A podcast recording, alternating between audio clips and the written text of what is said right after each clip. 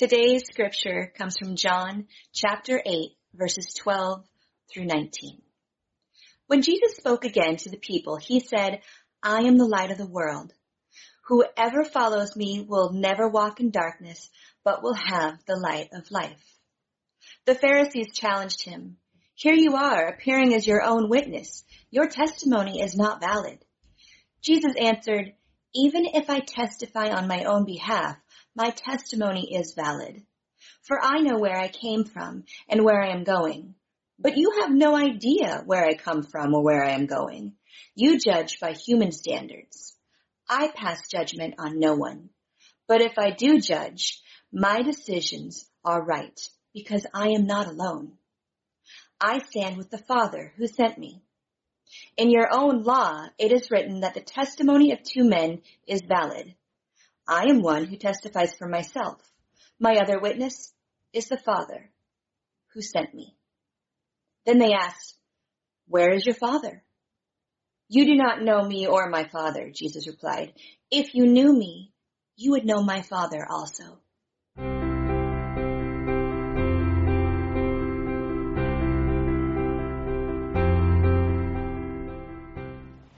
Good morning, church. It's good to be together with you in this time of worship and word.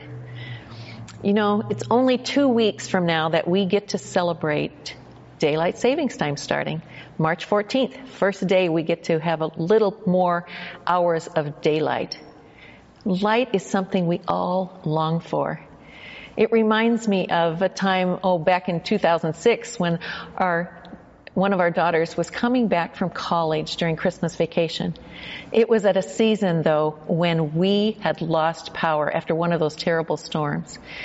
And we drove to the airport to pick her up.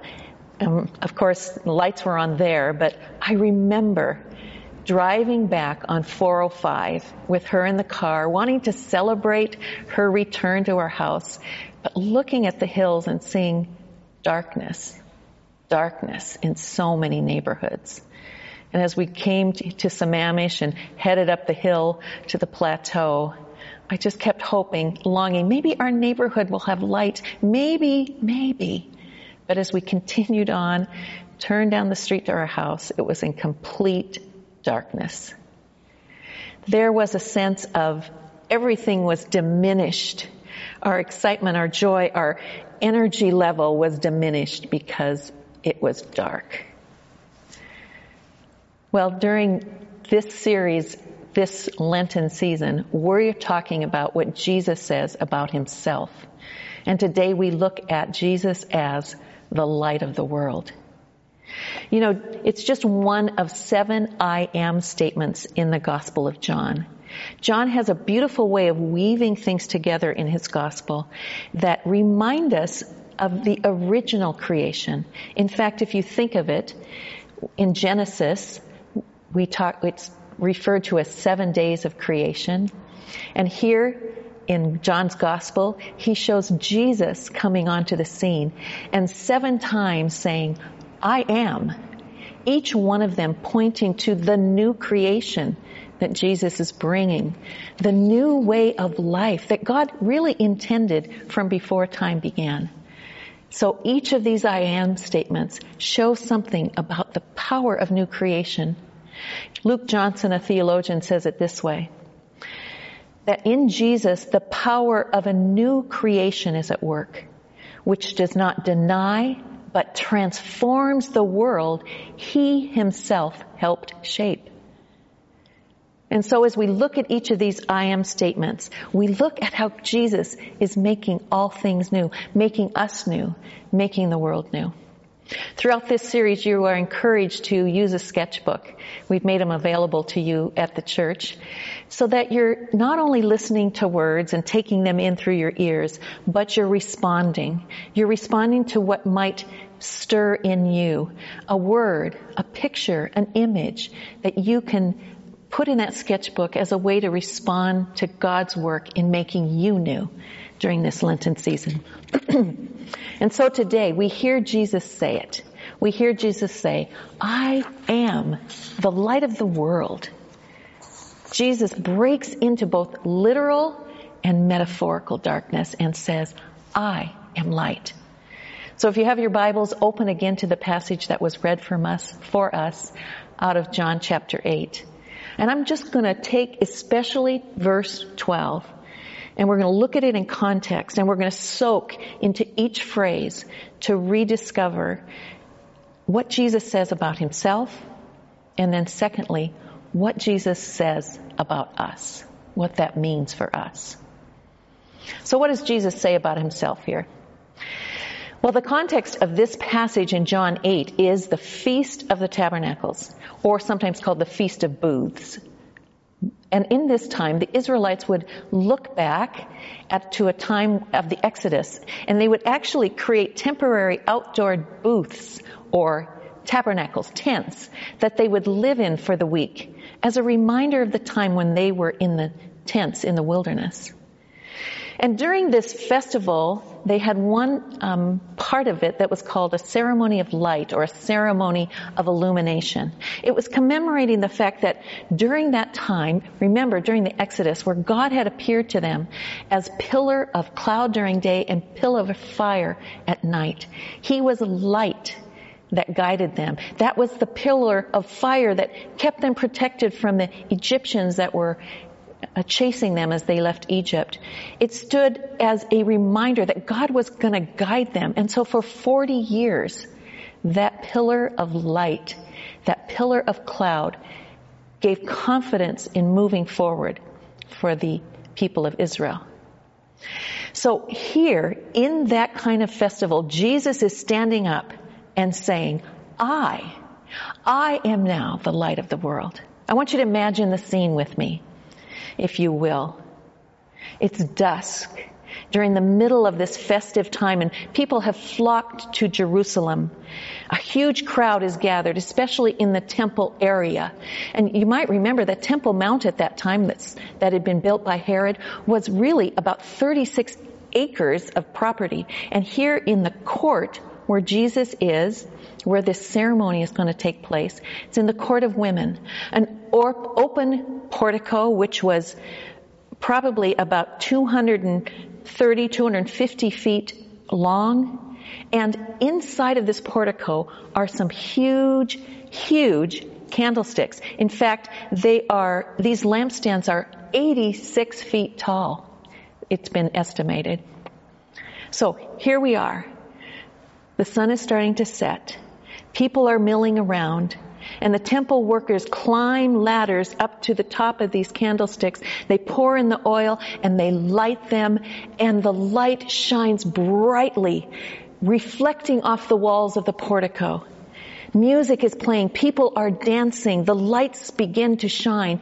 Historical documents say that the whole temple area was lit up with beautiful light and it reflected even to the homes beyond that area. Light blazing forth. And it's here in this celebration of what God had done for Israel in the past that Jesus shows up in the present and says, I am the light of the world. Not this, just a light for this temple, not just a light for Israel, but a light for the whole world. The salvation that had come and been remembered in that feast is, is just a foretaste. It's just a type of the true light that's here in Jesus Christ, the salvation that he offers. And Jesus says, not only I am the light of the world, but the next phrase says, whoever follows me. It's a word Jesus spoke to people then, and he speaks to us today. Whoever follows me, whoever, you, me, people across the world, it's open to all to follow him.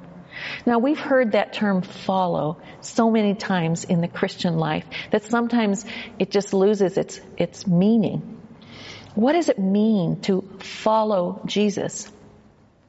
Well, the Greek word has multiple layers of meaning. It can mean to follow after one who pre- precedes us. We are like you follow the leader.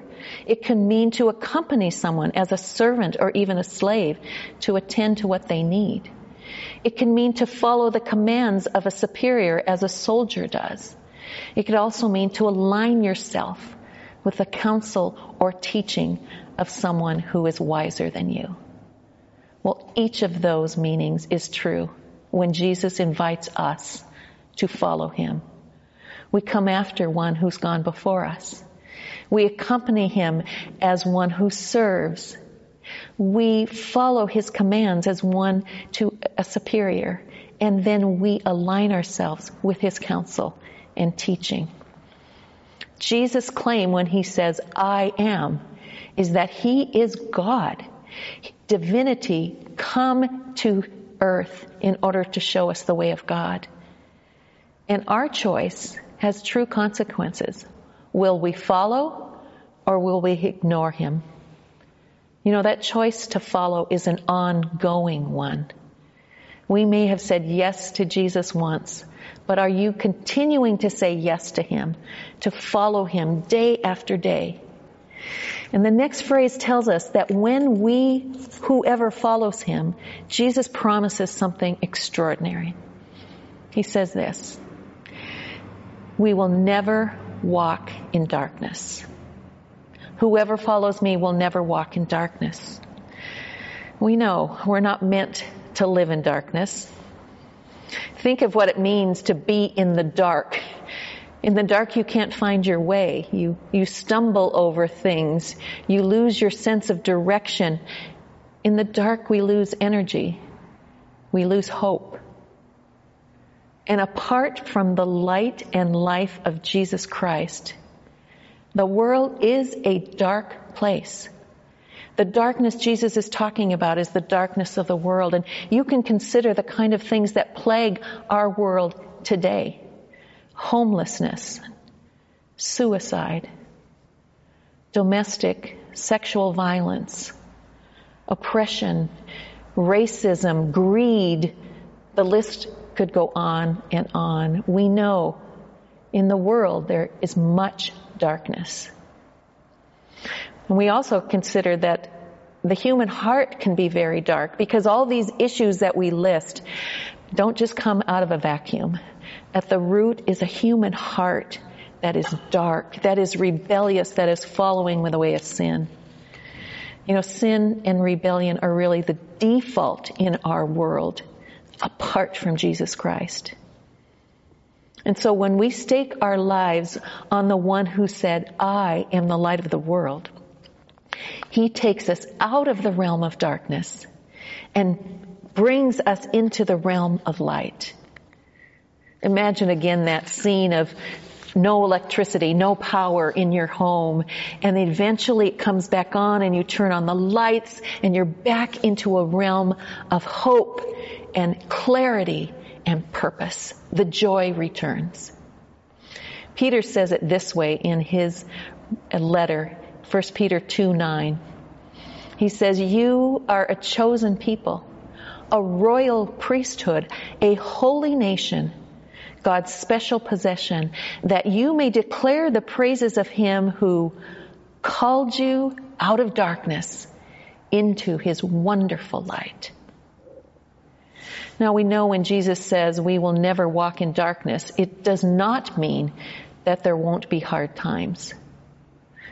Dark times come into all of our lives. Our own experience give witness to this. I think even this week of those who are walking through grief, through the death of a loved one, of our brother Ron who lost his beloved wife Robin after 60 years of marriage. These are dark times where the shadows creep in and we wonder where the light is. Jesus himself said, in this word, world, you're going to have troubles. But take hold, be of good cheer. I have overcome the world. And that is what he means when it says we will never walk in darkness. He remains the guide, the champion for us. You know, we may not always see him clearly in front of us or beside us, but he promises you will never walk in darkness because the light of Christ is stronger than any sin, any evil in the world around us. As we follow Jesus Christ, sin and death are no longer the sum of our reality. They do not have the final word. In fact, Jesus says it in the next part of this verse that you won't walk in darkness, but instead you will have the light of life. Light, life. Those two dichotomies of, life and death or light and darkness are themes that John uses throughout his gospel to show us the dramatic new thing that Jesus is bringing and offering to all. He said it in the prologue of John 1 verses 4 and 5. In him, in Jesus, in the Word, was life, and that life was the light of all mankind. The light shines in the darkness, and the darkness has not overcome it. The, nar- the darkness can never overcome it. There are two aspects of this term, light of life. The light here is light that issues as a source of, from a source of light, and also life, light that gives life. Both of them reflect Jesus. They almost sound similar in many ways, but you think Jesus himself is the source of life. Light issues from him because he's the source of life. And then light gives life as well. Think of a plant that begins to flower only in the light. That is what Jesus offers to us. Light that gives life, that continues to give life day after day. Jesus said, I am the light of the world. Whoever follows me will never walk in darkness, but will have the light of life. And you can see his words echoing in that scene. And if we read further in this passage of John 8, we would see that the Pharisees are not really sure that Jesus' testimony is valid. There's this controversy. How can he say this about himself? They challenge his boldness in declaring himself as the I am, the light of the world. And Jesus in the, those inter- encounters with these Pharisees says, my testimony is valid because I speak the truth. My testimony is valid because God confirms it, God the Father. And then he also, later if you read in John chapter 9, he says, I actually bring light to the world in the story of Jesus healing a man who is physically blind, who then has light to see. And it's a picture of not just physical awareness of light, but spiritual release from blindness, from darkness. That is what Jesus confirms by his words, by his deeds, by his very being. You know, like the Pharisees and some in the crowd who heard Jesus' words that evening, you and I have a choice. Are we going to accept Jesus' testimony about himself? And are we going to choose to follow him? Truly follow, day after day make a choice to follow. Because he says, if we do, we will not walk in darkness, but we will have the light of life forever. This is what Jesus has said about himself. But as he says that about himself, he also hints toward and in other parts of the, of the Gospels speaks about us. He says that when we follow Him, we too are the light of the world. In the Sermon on the Mount, Jesus refers to an, examples of us as being salt and light, and he says this in Matthew 5. You, you are the light of the world. A town built on a hill cannot be hidden. Neither do people light a lamp and put it under a bowl. Instead, they put it on its stand and it gives light to everyone in the house. In the same way, let your light shine before others that they may see your good deeds and glorify your Father in heaven. There in Jesus' words in Matthew, we see that believers, those who follow after him, are depicted as light in the world. Now we're not the source of light. We simply reflect the light of Christ that is within us, much as in the way that the moon reflects the light of the sun. The moon does not have any source of light in itself, but it is bright and beautiful and impacts the world because it reflects light.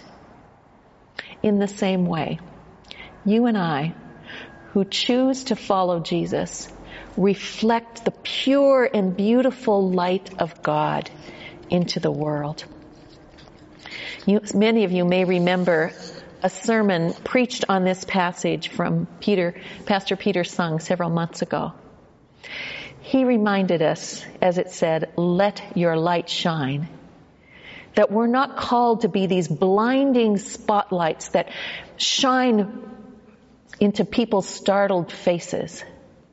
We're not meant to push our way into each situation to prove that we have the light while others don't. No, our light is a reflected one. As you and I follow Jesus and walk in His way, we, his, we allow His life to be seen in us.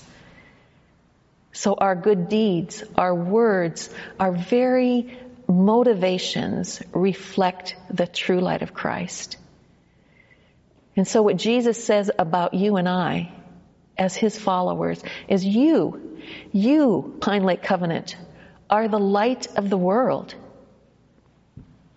So as I close this morning, I just have two simple questions to ask for you and I to both consider. The first is this. What choice are you making in following Jesus? You know, implicit in the statement Jesus made about light and darkness is the idea of judgment. If we don't respond to Jesus as light, we've chosen to remain in darkness. In effect, we've judged ourselves. But Jesus' invitation is always there for us to choose to follow Him. So will you receive the light? By holding on to that claim that Jesus is the light of the world. What choice are you making in following Jesus? And the second one has to do with us. And that is where might Jesus be inviting you to reflect his light in a dark world? Jesus is still active in his world. He isn't there standing at the festival speaking these words in a visible way. He's speaking it through his church. And you and I are invited to provide a light in dark, in a dark place. Just imagine, imagine if every single person, young and old, students and adults and children were shining their lives as beacon of light right where they, right where you live the light's coming back on. Hope, joy, energy, direction, because you and I allow our lights to shine. This is what we're called to do, friends. Jesus said, I am the light of the world. Jesus said, You are the light of the world. So may our light shine in such a way that others would see Him, would know His love, would know His life. Let's pray together. Lord Jesus, we hear again your words echoing across the centuries that you are the light of the world and you invite us to follow you so that darkness would not be our reality, that we would walk in the light of life.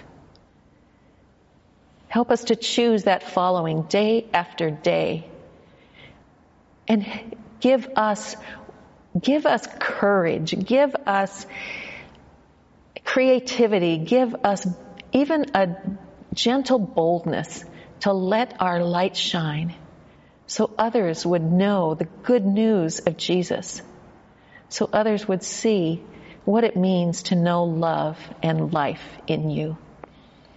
We pray this in confidence because you have given us your light and want it to shine beyond into the world around us. May it be so, Lord. May it be so. In the name of Jesus we pray. Amen.